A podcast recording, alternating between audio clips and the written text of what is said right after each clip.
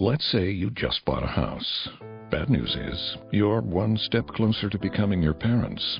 You'll proudly mow the lawn, ask if anybody noticed you mowed the lawn, tell people to stay off the lawn, compare it to your neighbor's lawn, and complain about having to mow the lawn again.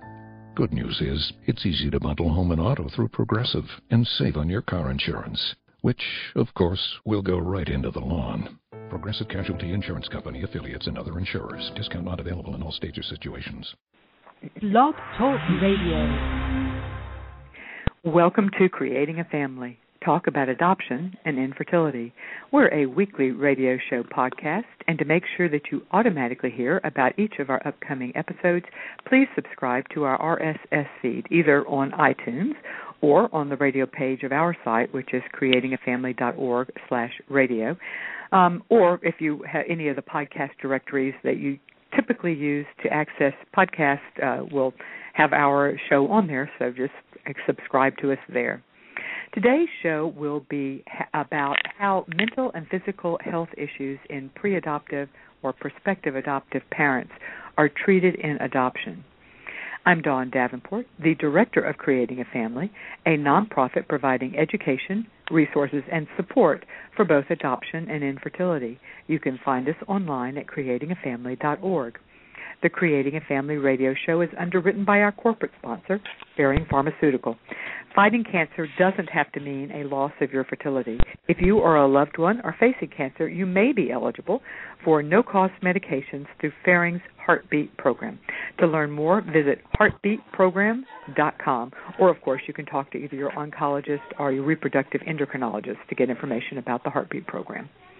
I blog on topics of interest to those involved with either infertility or adoption, and I blog three times a week.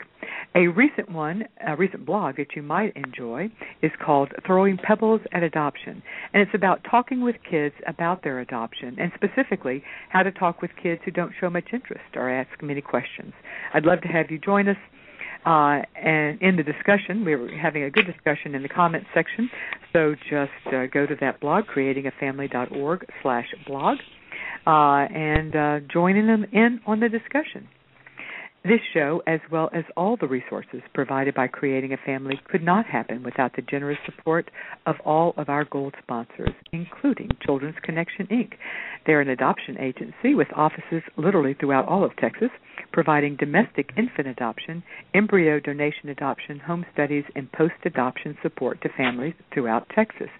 We also have the Independent Adoption Centers, whose mission is to provide open adoption placement and counseling to birth and adoptive families. They work with families in 49 of the 50 states, and they are fully licensed in California, Indiana, Georgia, North Carolina, Texas, Connecticut, and New York. And we also have Nightlight Christian Adoptions with offices in California, Colorado, and South Carolina.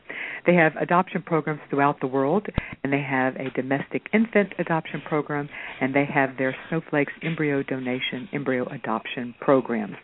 And we also, uh, as you just heard, Creating a Family is a nonprofit. And one of the ways we pay our bills is through our wonderful sponsors who believe in our mission of bringing you unbiased, accurate information and supporting you on whatever your path is to achieving parenthood. One of the ways you can help us is by supporting those who support us.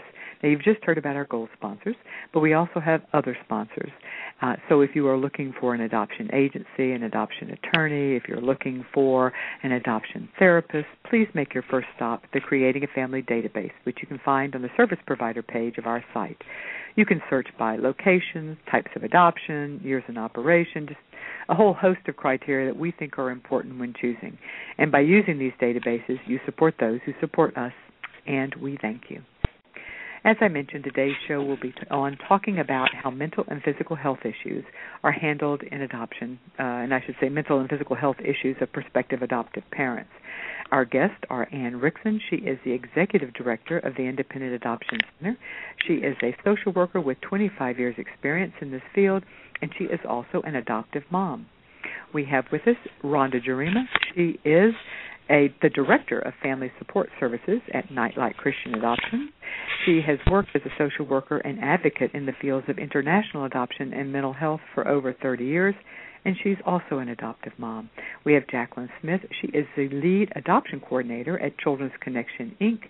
She, that is a, uh, which is a domestic adoption agency. She has a master's of education in counselor education. And last but not least, we have Rebecca Hackworth. She is the Director of Social Services at Dillon International with over 30 years' experience in international adoption, and she is also an adoptive mom.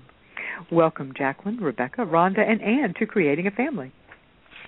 Thank you. Thank you. Thank you.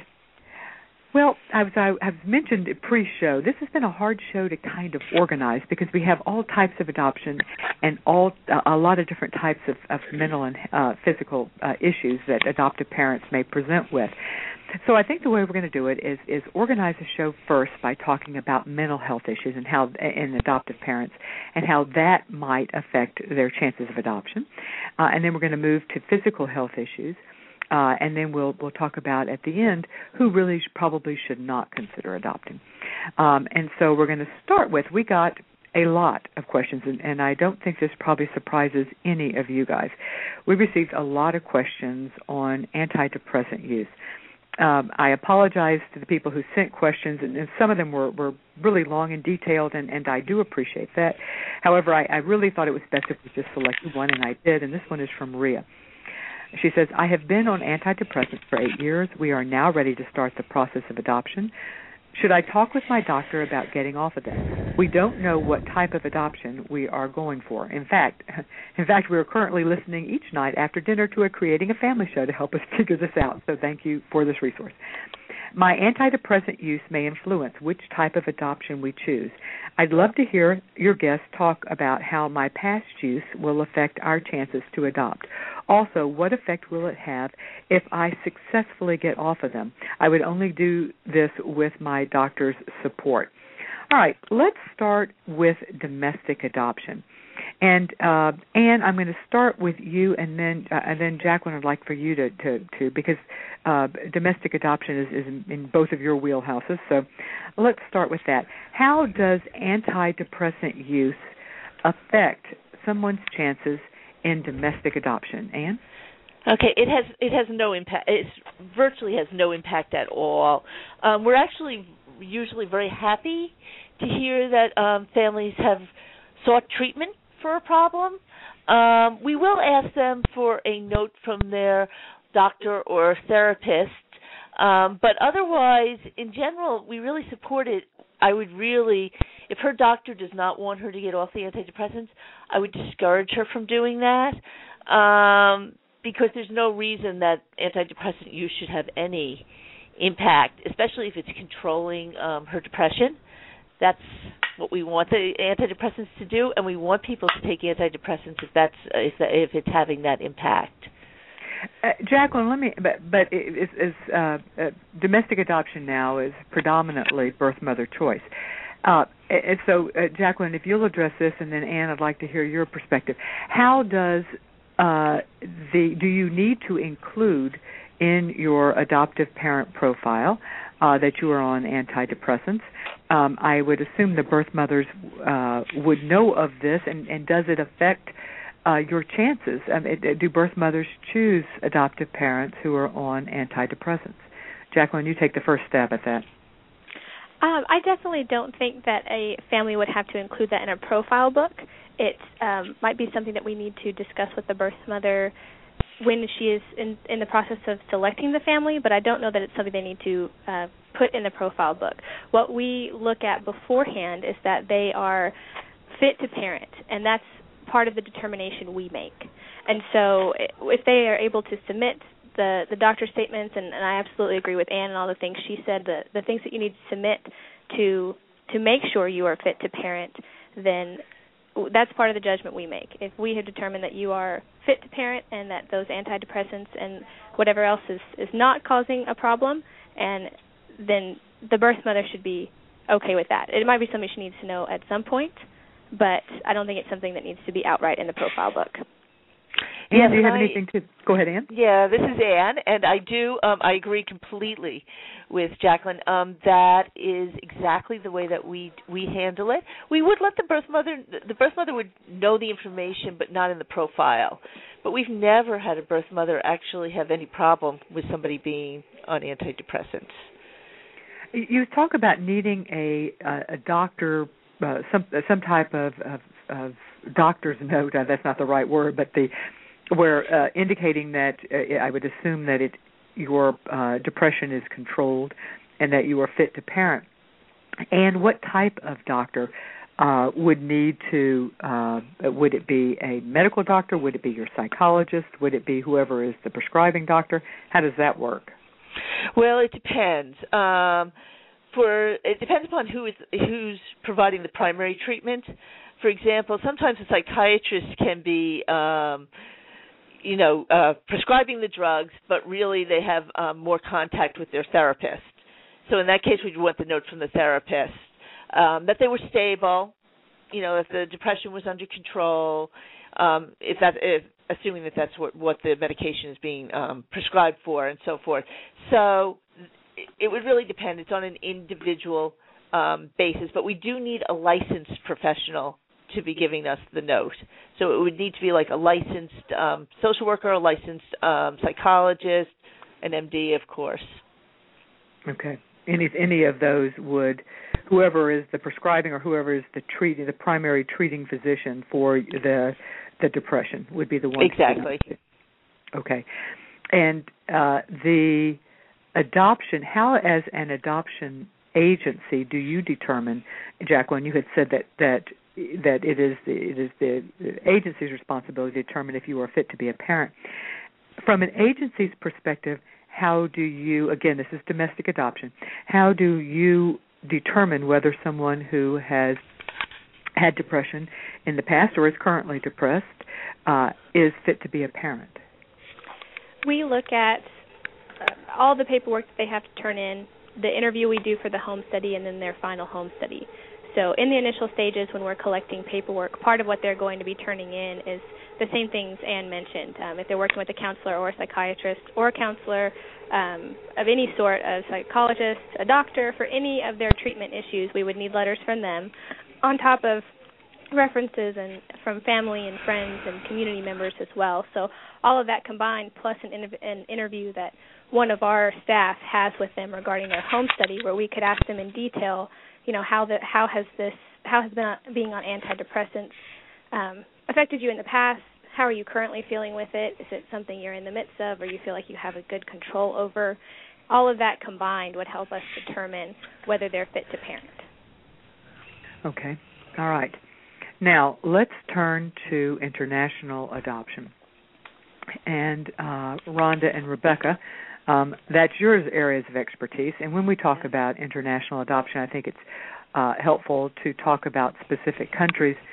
Unless you feel you may be, actually, uh, we won't if you can make generalized statements. But I just find it awfully hard to make generalized statements when it comes to international adoption. Rhonda, how uh, of the countries Nightlight works with, how are is antidepressant use viewed, and both by the foreign country, by the U.S. government, and by the adoption agencies, because all those things play in. They do. They all pl- have a factor and an impact on this particular issue. Um, the, the Hague regulations actually mandate that if a prospective parent has had any uh, issues of medical or psychological or sociological in the past, that those are addressed as part of the home study. And particularly when we're looking at um, antidepressant medications or a history of seeing a uh, psychologist receiving psychiatric treatment for any sort of mental health issue. That would have to be part of the home study. And as part of the home study, the the agency and, and certainly Nightlight would ask the family to get supporting documentation that they are prepared and ready to parent and that their mental health issue would not impact their ability to parent. So Okay. it really that would come in a general way. We we, do have um, some countries that mandate the uh, psychological evaluation, and that's an evaluation by a psychologist who would interview the client and then give probably an MMPI, which is the Minnesota Multiphasic Personality Inventory, and uh, they would give that, and and that um, that inventory actually evaluates whether the individual has any current psychopathology. So, in other words, that, that that client has some significant issues that would need to be dealt with before they could proceed with adoption. Okay. Uh, Rebecca, are there any countries that you know of that outright prohibit uh, parents who are on antidepressants for, from adopting? Mm-hmm.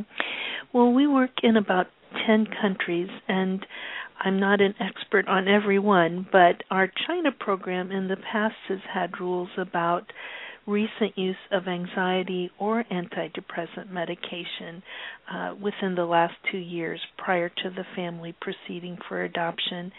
And I think, just as an overall uh, general comment, the, the uh, many of the countries we work with view mental health issues a little behind us in the sense that you know 50 years ago uh, these sorts of medications were a little suspicious in our country, mm-hmm. and and we've learned that they're a good thing, like di- insulin is for a diabetic, uh, that they're a good thing for people. So we, uh, you know, I agree with everyone. We want people to have the best life that they can have and support that.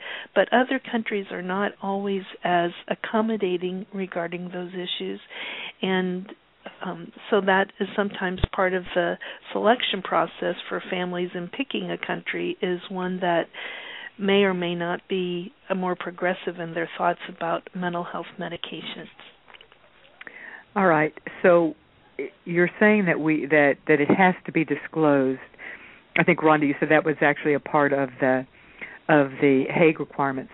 How far back do people uh, have to go if they went through a period, uh, you know, 10 years ago where they were on mm-hmm. antidepressants for three months uh, or for a year? Um, uh, Rhonda, do they, do they need to disclose that? Is that a requirement that that be disclosed when it's in the distant past?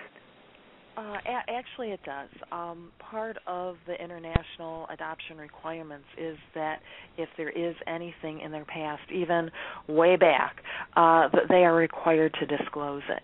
And so they are better off telling their home study provider about that history and then allowing that home study provider to determine exactly how that would be best presented in the home study.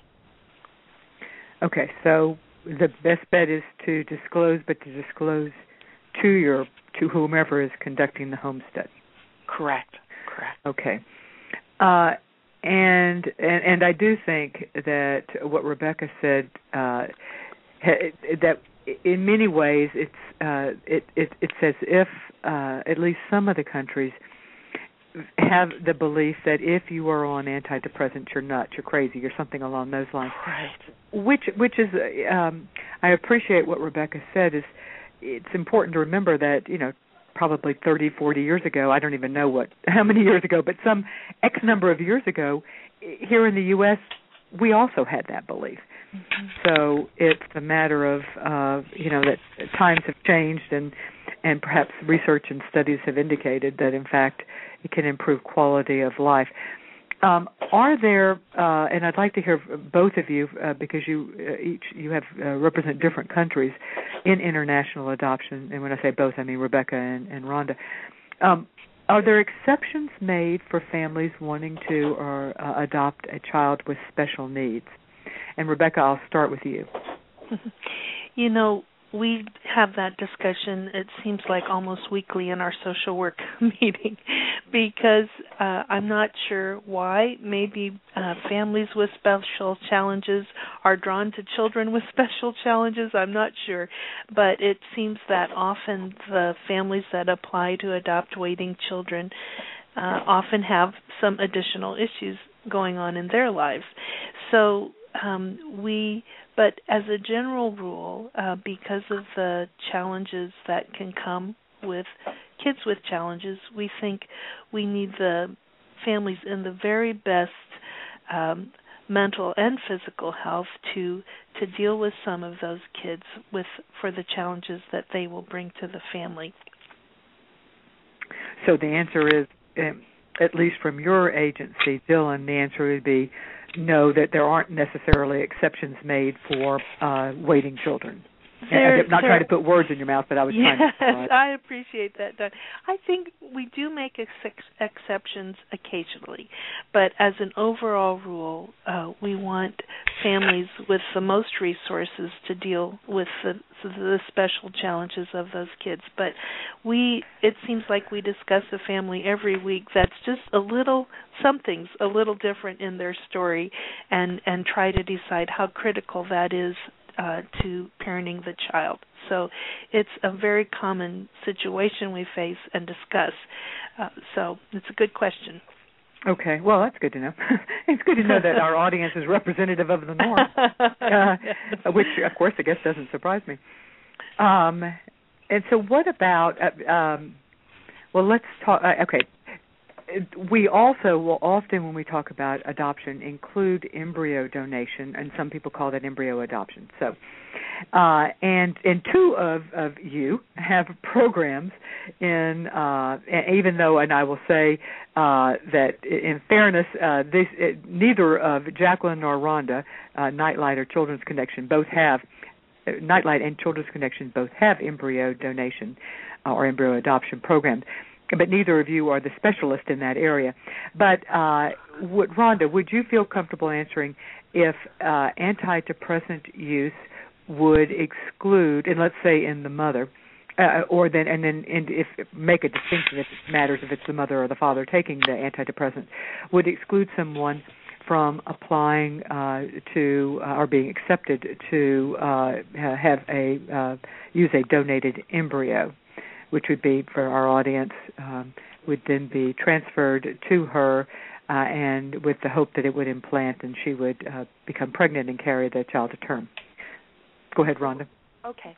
Uh, our embryo criteria for a parent, um, embryo adoption criteria, really is very similar to what we look at for both our domestic and international programs as well. We look for a family that is healthy. Um, if they have uh, some issues, uh, if the, if the mother has been on antidepressants, that does not necessarily preclude her from proceeding with an embryo adoption. Um, what we're looking at is is she stable now? Has she been stable over a period of time? And uh, does she have a support system in place uh, in case the adoption causes additional stressors to her which most adoptions do of course but but so we we would want to make sure that she has both the medical support as well as the social support to proceed. And um certainly being on an antidepressant would not preclude her from adopting. And Jacqueline anything to add to that?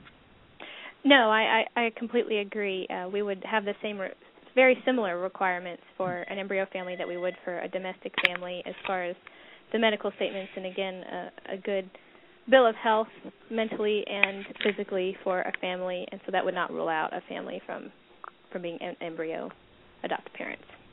Um, let me tell our audience uh, i think it was about not even a year ago i believe uh, less sometime in the, within the last year we did a creating a family show on handling depression in pregnancy. We had the top researcher on this issue who had actually recently published a rather controversial piece, uh, a peer-reviewed article, I shouldn't say piece, uh, as well as Ali Domar, who is uh, again one of the leading uh, researchers in mind-body and um, and uh, psychology and, and infertility therapists talk about the issue of antidepressant use as well as the risks of depression in pregnancy. So, if anyone is listening is considering that, it was an excellent show. Um, I I learned a tremendous amount. There's a lot of research going on and a lot of uh, information and help, and you can find that uh, on our uh, radio show page. All right, now we've talked about antidepressants, which address one aspect of mental health, but there are a whole host of other mental health diagnoses as well as as medications, and we did get. Um, questions on specifics of that anxiety disorder, bipolar, um, um, um, um obsessive compulsive all of these uh, so and then medications which I, I couldn't pronounce quite frankly even if I had tried. So um, let's kind of move from the discussion. Is there a distinction and now uh, we're going to go back to domestic. Is there a distinction? Is are antidepressants handled in a different way uh, if taken by pre-adoptive parents um, in domestic adoption uh, than would say anti-anxiety meds or meds uh, to help with uh, obsessive compulsive or uh, or bipolar. Is there any diagnosis that would rule somebody out, or any medications that would rule somebody out? And let's start with you again on domestic. Um, well, it's a complicated question because yes and no. Um, it really what we're really looking at is the functioning of the fa- of the um, person and the family, and can they parent. So, although there's certain um, mental health disorders that are quite serious, um, some they can often be controlled by medication. For example, bipolar can be quite quite serious. Um, it can have you know psychotic episodes and so forth.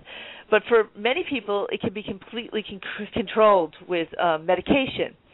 And um, if we have a doctor's opinion that is completely controlled, and we're able to see the functioning of the family as com- you know that it's clearly completely controlled, we will approve the home study. On the other hand, there's other things where um, that can seem relatively minor, but can end up having pretty severe consequences for the functioning of the um, family. For example, um, hoarding you know is sometimes associated with certain types of um obsessive compulsive disorders. That's we're not going to we're not going to be able to approve a family um where one person has a hoarding problem. Um then why other, hoarding over why hoarding over uh, uh, other issues? I can uh it's uh, always it would, a health issue um, oh, we okay. walk into the homes. It's the uh, you know the yeah, hoarding invariably comes along with all sorts of um dirt and not being able to function within the home. Mm-hmm. Um so that's okay. a particular that's a particular problem. Yeah, that um makes but OCD can be controlled. I mean, I've seen people with completely controlled OCD where it's not interfering with the functioning of their in their lives or their families at all. It's you know completely controlled.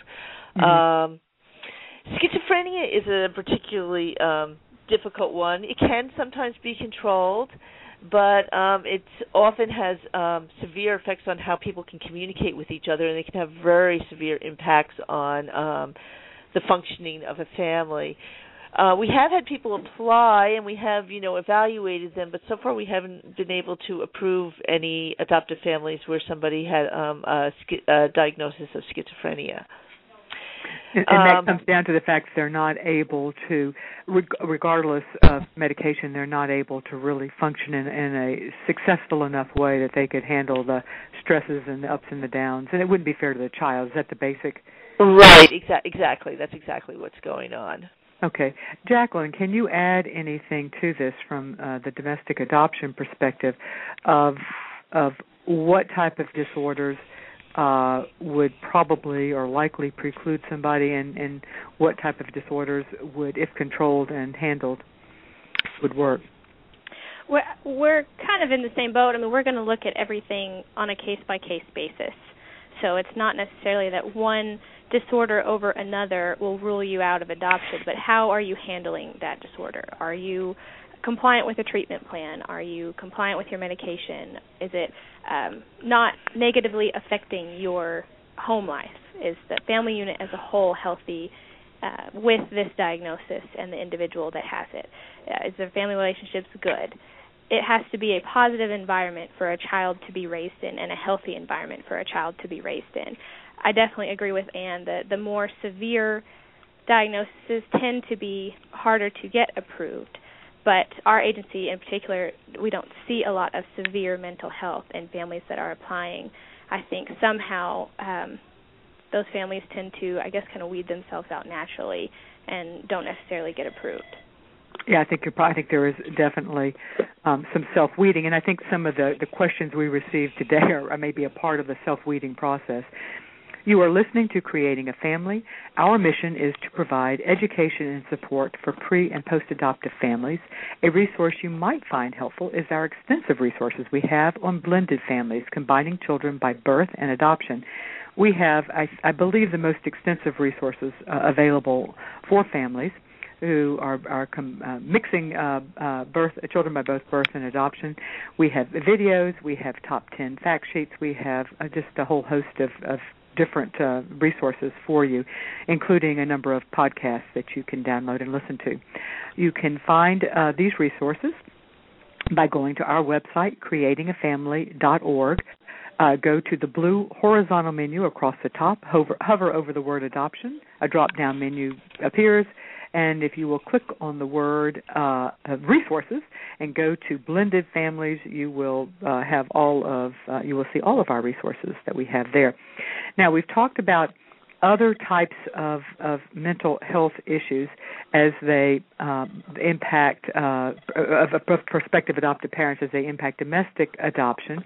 Rebecca, let me ask you about uh, how mental health, other mental health, anxiety, uh, obsessive compulsive uh, disorders such as that, bipolar, whatever. Um, should somebody who has a diagnosis such as that even consider applying for international adoption, regardless of the country? Mm-hmm.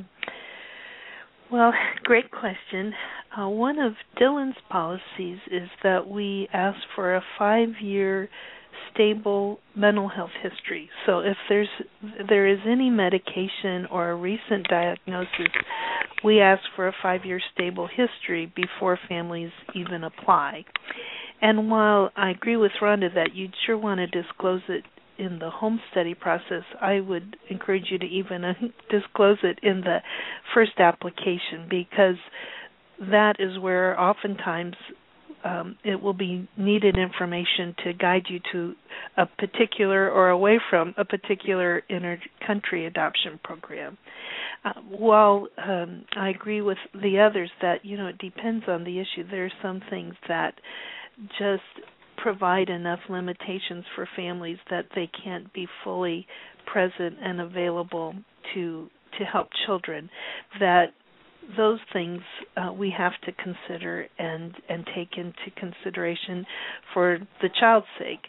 It's it's a difficult position to be in, and I I mm-hmm. we we often feel like we're playing God in people's lives by you know saying yes and no, yes and no, when um, you know we we really pray and try and trust the Lord to guide us about those decisions too because every family situation is different. Their support systems different. Their uh you know you know have they done counseling to deal with that issue? Has that helped? You know have they been able to decrease medication or have they needed to increase medication? You know we want their uh, history and their present situation to be stable for their sake. But depending on the issue, uh, we may just decide that it's not worth the risk for a child uh, as much as we want the best for that family as well. And, and Rebecca, is that an agency policy or is that a country policy or is that both? the five-year stable history is a Dillon policy, okay. and we just we we started that because you know when we put our name on a family's file, we feel like we're not only representing that family in another country, but we're rec- you know representing our organization and we want other countries to be confident that we're screening people well and sending very well qualified people to parent their children when we recommend a family for a placement. Okay, and Rhonda, have you seen other uh, countries? How do how do the countries that uh, Nightlight works in, uh, and and that's quite a few. So how do they handle other mental health issues uh, outside of depression? Since we've already talked about depression. I think one of the things that that any of the countries look at is the stability of the family. And as Rebecca and Jacqueline and Ann all noted, that that really is the, the critical piece. And so we we look at each family individually and want to make sure that the country that they're considering uh, will accept someone with uh, a mental health history.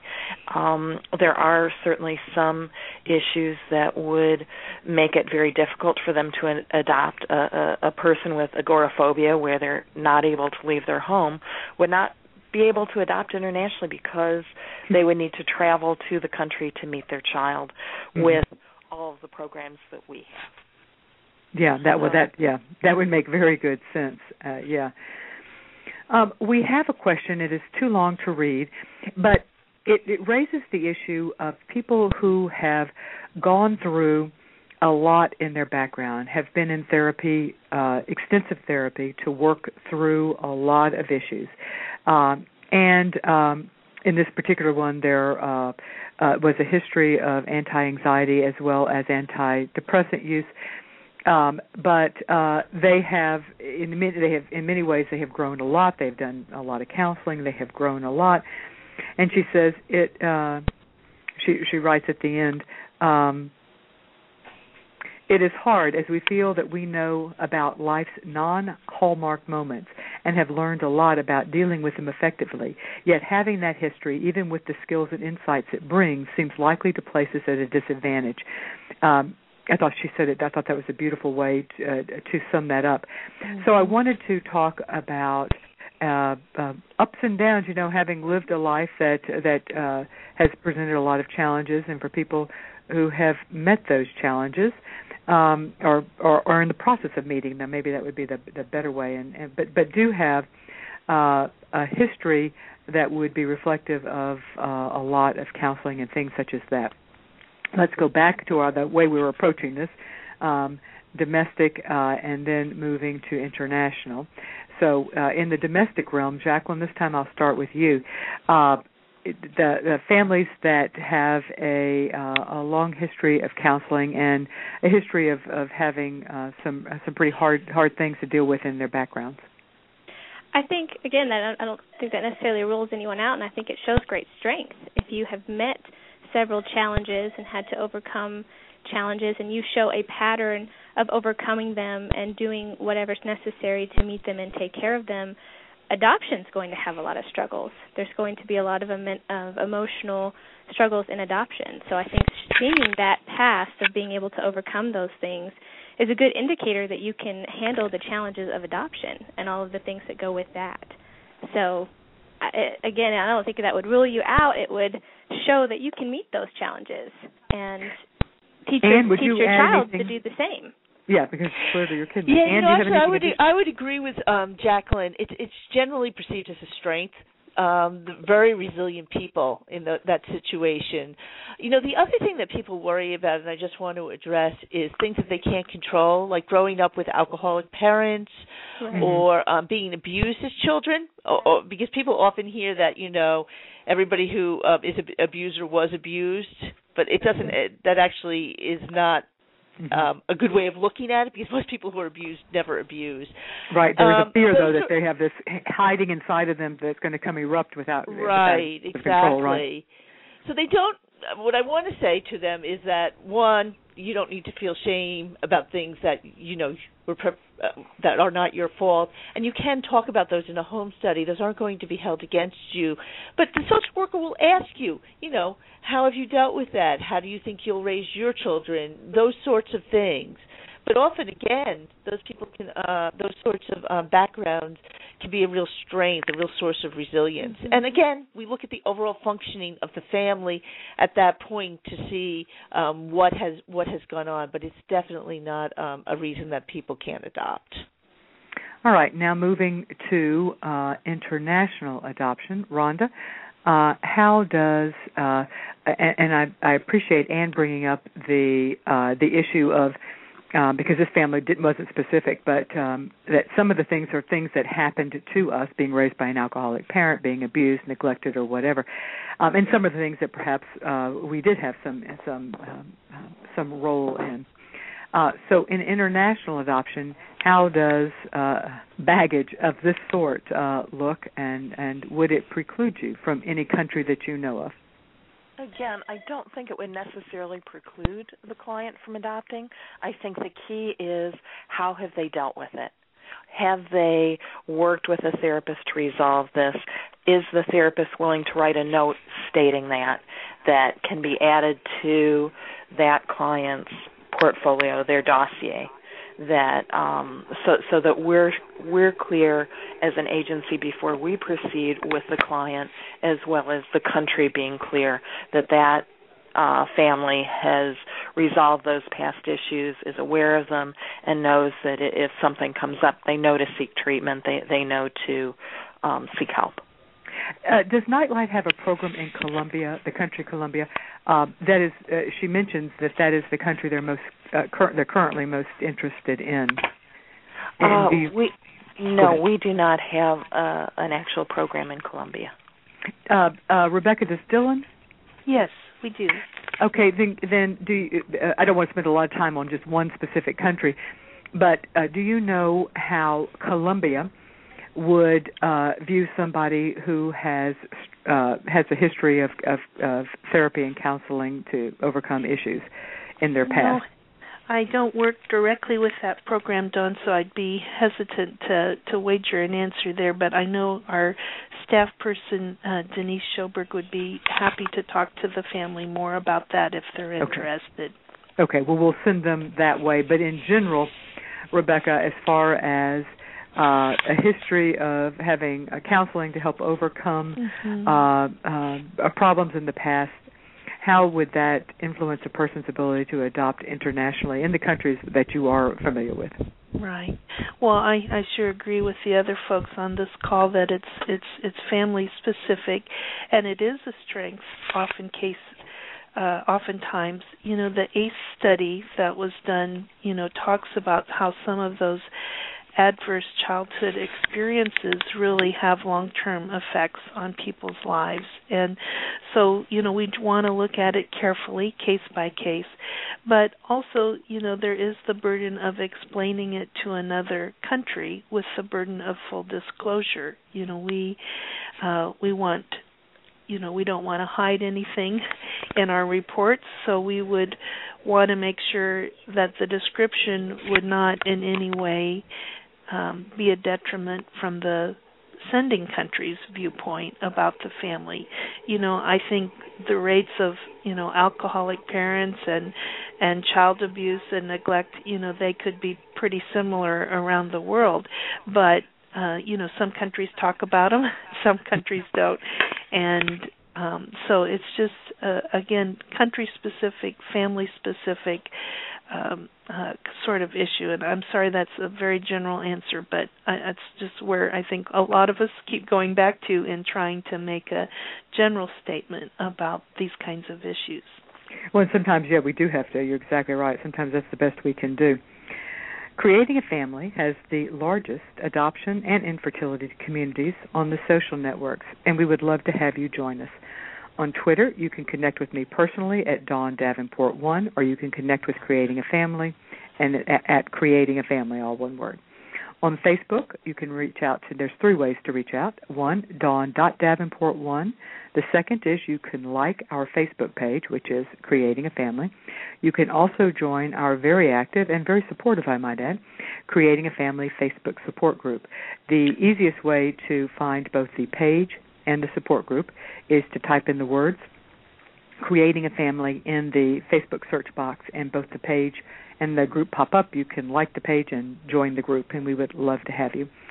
Now we're going to move on now to talking about physical issues and I'm going to start uh, with a question from Ellen. She says, uh, my husband is a paraplegic and would be a stay at home dad if we adopt.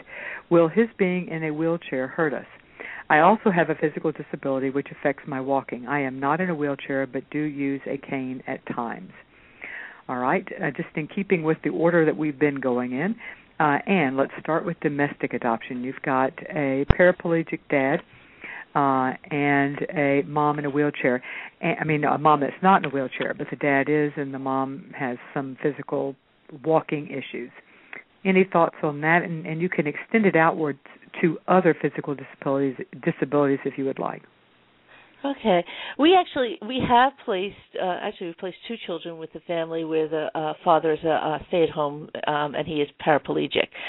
Um, the oh, how funny. um, Funny that only in the sense that this is we got that exact. Yeah, I know it's the same, but well, it's not the same family. I know because the the mother the mother doesn't have any um d- disabilities. Yeah. Um, you know, again, I hate to say that keep going back to what we were saying is that it's very individual. Um, in this particular situation, being that we place newborns, we would be concerned if neither um we'd have to we'd have to look at, at family functioning about you know would you be able to carry the baby and so forth. Um so and that's what we did with the family that we placed with you know we went into the home and we um evaluated you know would they be able to ca- care for um an infant? Um and particularly with the paraplegic um dad who was the stay at home dad be able to um on his own be able to care for the infant? And we were um able to find out that in fact he was um, actually quite quite successfully. Um, yeah. And um, but I don't know. I don't. It might have been a completely different scenario if the um, mom had also had d- disabilities. It, you know, we just would have had to evaluate that. We just we didn't have that particular situation. Okay. Um, but uh, but physical disabilities, uh, uh, again to paraphrase you, would be uh, looked at on a case by case basis to see if they are able to parent and able to care for. Um, international uh, independent adoption center primarily places infants, so mm-hmm. so care for an infant.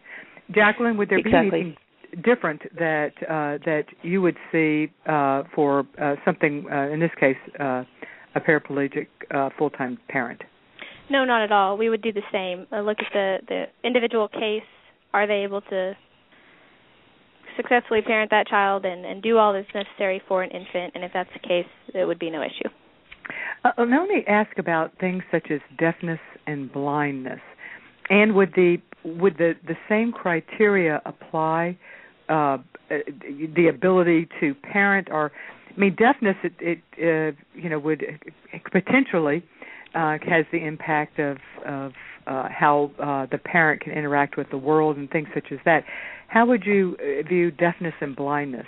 Um, well, the same way. Actually, we have um, uh, we've placed with many deaf families in particular. Um, in fact, in many ways, it's a strength because the children grow up um, bilingual. They they often w- will know how to um, si- American Sign Language as well mm-hmm. as being able to speak. Um, but the same level of functioning. You know that um, you know if, if is the family healthy? Um, are they able to um, you know provide a good um, environment for the child? Deafness in and of itself, though, is often a strength. It's not. It's not. Um, you know, de facto a problem at all. And and Jacqueline, I mean, it seems to me that that there are plenty of blind parents and plenty of deaf parents out there. Is there uh, in, any way would uh, would deafness or blindness uh, how how would that be handled? The, very similar. We discuss what their plan was. That would be the big thing I think to discuss with the family in this case, and to include in their home study is is how what's your plan for this how are you going to meet the needs of the child in this case? And it might be something that needs to be discussed and um uh, to have a plan set in place and but definitely not a barrier to being an adoptive parent. All right. Now moving to international adoption let's start with you rhonda. Um, kind of in general physical disabilities the ones we've mentioned specifically or are uh, paraplegic or a, a wheel wheelchair bound full time parent, um, another parent that walks with a cane, and then uh, other physical disabilities. The two that have been mentioned would be deafness and blindness. And if you need to break it out by country, that would be fine uh, because I do think countries differ on this. So, how is how are physical disabilities of the adoptive parents viewed with in, in, in international adoption? Well, again, with international adoption, one of the keys is is the parent able to travel? Um, if the family uh, struggles with being able to uh, leave their home environment, then that would make it difficult for them to adopt internationally. But if they are able to get around, and um, you know, one of the other issues is that some other countries are not um, friendly to wheelchairs, and so that's something that that we look at. But we certainly would do what we could, uh, and have had families who uh, where one of the couple is in a wheelchair that that have been able to adopt. Um, the countries that we work with, if there is uh, someone in the couple that that has physical issues, they might be less likely to place a child that they considered um, a, a healthy child with them, um, but would be more likely to want to place a child who might have similar issues. Um, a similar special need as to the as correct. The parent. Correct. Although that can change too, uh, and unfortunately, the requirements that the countries have seem to be changing all the time. Mm, yeah, uh, that that is uh, that is true. unfortunately, Rebecca, um, from the countries that uh, that you work with, uh, how are physical disabilities perceived, and mm-hmm. and then also from the U.S. government's perspective and the agency perspective, all of them. Well, um, you know, I I agree that some countries would be much more open than others. We we have placed with families uh, with physical disabilities uh, often in the past, um, one of our families uh, where the husband is paraplegic, they went on a safari in Kenya for their honeymoon. So we thought that's a pretty good sign that they're not uh, facing too many limitations. But they, not in travel, uh, that's for sure. Yeah, yeah, they had that they had that one all figured out. So you know, every uh, temperament is a little different about that issue and how it's handled. So uh, we would look at the support system you know uh what what's the emergency plan if you know there's a problem with a disability that requires care you know those things we look at for other families as well. But um i i agree that especially country, some countries would make it very difficult for a family with a physical limitation to travel. Uh i just traveled after a hip replacement surgery and uh on a couple of international trips. And my goodness if that nothing you know it really brings to awareness you know how many steps there are in all kinds of places and no elevators or escalators. So it's um it can really pose some challenges uh travel wise so uh yes we do it. Yes uh we look at several factors in the process. And yes we do look at how the country will interpret that and if we think it'll be a go there um, it, specifically, we hear a lot about uh, China being quite restrictive, um, and so let me ask you uh, how China uh, would handle. And, and Rebecca, uh, you guys have a China program, so mm-hmm. how would China handle a physical disability, uh, deafness, blindness, uh, or wheelchair bound? Well, it's a good question, and I used to direct our China program, but I don't have a pulse on the current status there. So, you know, what we often do, and I'm sure others do as well, with specific cases in specific countries, is we get a pre approval. If we have any kind of question about if the country will accept or if they will not, uh, we'll submit the basic, you know, sketch of the family and say, do you think this family will face a problem in completing an adoption and and our intermediary whoever that might be uh can can get the answer for us about that's not going to work or yes we think that's a go based on the little information you've given us until the full dossier arrives so uh, that's always a possibility with with many countries and sure one we use if there are any questions about um, the success of an international adoption plan. And would you uh, recommend that if someone is concerned about a, if a pre-adoptive parent is concerned about a mental or a physical health issue, when should they raise it with their adoption agency or an adoption attorney? I would, uh, if they're concerned about it, I would raise it um, even before they've decided who they want to work with. In fact, um, how the um, agency or attorney reacts may, in fact, determine if this is a good match for you or not um, because there's there's no reason you know you don't want to be going down the road and get really committed to it until you know you're sure that this is um an agency that's going to be able to work with your situation or attorney. Right and you don't want to have spent money um exactly. uh, down but, but until you find out because i think sometimes we hear of people who are afraid that these issues will uh will will preclude them from adopting adopting so they are tempted to not bring it up or try to figure out how this obviously if you're in a wheelchair that's not the issue so this probably has to do more with mental health issues. But um trying to hide this information from the social workers. Um Jacqueline, what would you tell people who are at, thinking about it now, thinking, you know, it would just be easier if I don't admit that I took anti-anxiety drugs two years ago, and because I'm off of them now, I'm just fine. Why would I even need to bring that up? It's just opening up a can of worms that I don't need to, to open. I mean, do you have something that you could? Uh, how would you tell? What would you say to a person who is considering just not opening that can? It could cost you in the long run if you're not completely honest. If if you hide something like that and it comes out later, depending on how big it is, it might change your entire home study, and that would cost you more money in the long run. And you're, I mean, it's a mutual relationship between an adoption agency and an adoptive parent, and it doesn't mm-hmm. look good if it looks like you lied. And so it's best to just be completely honest and come forward with everything because it sounds like uh, at least the agencies on this call are very open to different things and are going to determine things based on a case by case basis. So it's best to just be honest and be forthcoming, and we can work with you. All right, that's good advice. Creating a Family primarily keeps keeps in touch with our audience through our twice weekly e newsletter. Um, we let you know about the latest developments in adoption and infertility, as well as the upcoming week's blog and show topic sign up for our weekly newsletter at the left hand side of any page of creatingafamily.org, or if you'd prefer, just send us an email and ask us to add you. And you can send the email to info at creatingafamily.org.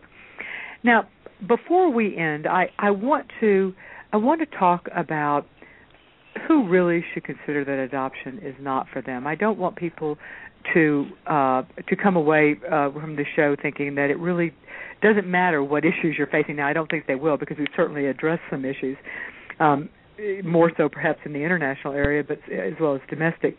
But uh, let's talk about there are some things that that not only will but probably should uh rule you out for adopting. Adopting is stressful let's be honest you know and parenting is stressful.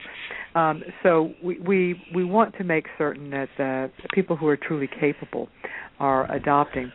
So Rhonda, I'm going to start with you, and, and then I'd like to kind of just uh, let you each have uh, a say on to, if you were thinking of, of as specific as you can be, um, who should at least know that they're going to have problems adopting and should go in uh, with their eyes wide open. Rhonda, let's start with you. I think a prospective parent who has ongoing mental or physical issues is going to present a problem in terms of adopting.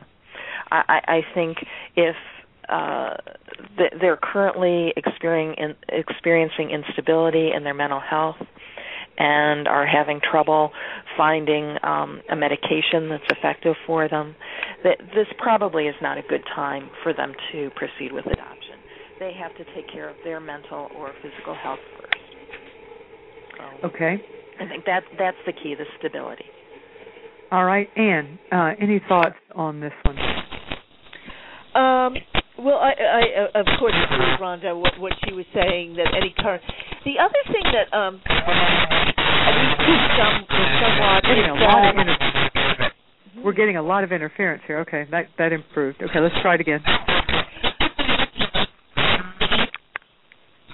Hello. Yeah, I'm not sure um, who that is. And our sound guys are working on this right now. Okay, go ahead. Well, one of the other things I wanted to say that families tend to, I mean, this is something that happens with um, all families, is that sometimes their relationship is falling, if they're in a couple, their relationship is falling apart, and they'll think that adoption is a good idea, just like they think having a baby is a good idea. Boy, that is And so true.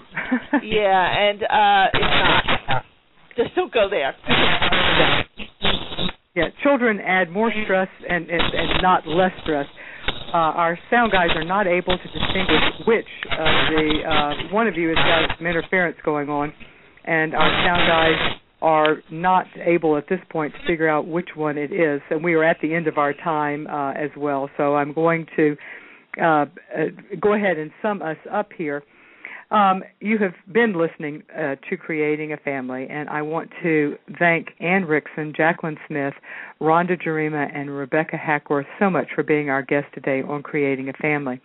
If you want to participate in a discussion of the topics of this show, check out my blog tomorrow at creatingafamily.org slash blog. We will be talking about uh, the topics the, the topics we're, we're uh, discussing on this show, and we'd love to have you join us. To get more information uh, about Ann Wrixon and the Independent Adoption Center, you can go to their website, which is adoptionhelp.org. To get more information about Jacqueline Smith or Children's Connection, you can go to their website, which is children'sconnection.org. It's an S on there. I should say that Children's Connections with an S dot org. To get more information on Rhonda Jarema or on Nightlight or on their their specifically their embryo adoption program Snowflakes, you could go to one of two websites, one nightlight.org and the second one specific to their embryo donation embryo adoption program is snowflakes with an S dot org. And to get more information about Rebecca Hackworth or, or Dillon International, you can go to their website, which is dillonadopt.com. I thank you so much. Uh, the UN estimates that there are 143 million orphans in the world, including 104,000 currently available for adoption in the U.S. foster care system. These kids, as well as the millions of older children throughout the world, deserve a home. To get more information about the U.S. kids waiting for a family, you can go to the adoption resource page on our site, creatingafamily.org, where we include links to uh, a number of photo listings of some of these kids. Thank you so much for joining us today, and I will see you next week. Hi, it's Jamie, Progressive's number one, number two employee. Leave a message at the. Hey, Jamie, it's me, Jamie. This is your daily pep talk. I know it's been rough going ever since people found out about your a cappella group, Mad Harmony, but you will bounce back. I mean, you're the guy always helping people find coverage options with the Name Your Price tool. It should be you giving me the pep talk. Now get out there, hit that high note, and take Mad Harmony all the way to nationals this year! Sorry, it's pitchy. Progressive Casualty Insurance Company and affiliates. Price and coverage match limited by state law. And now, an ad from Dad. All right, save money on car insurance when you bundle home and auto with Progressive.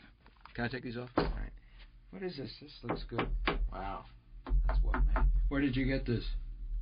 I'm talking to you with the hair. Yeah, where did you get this? It's good stuff.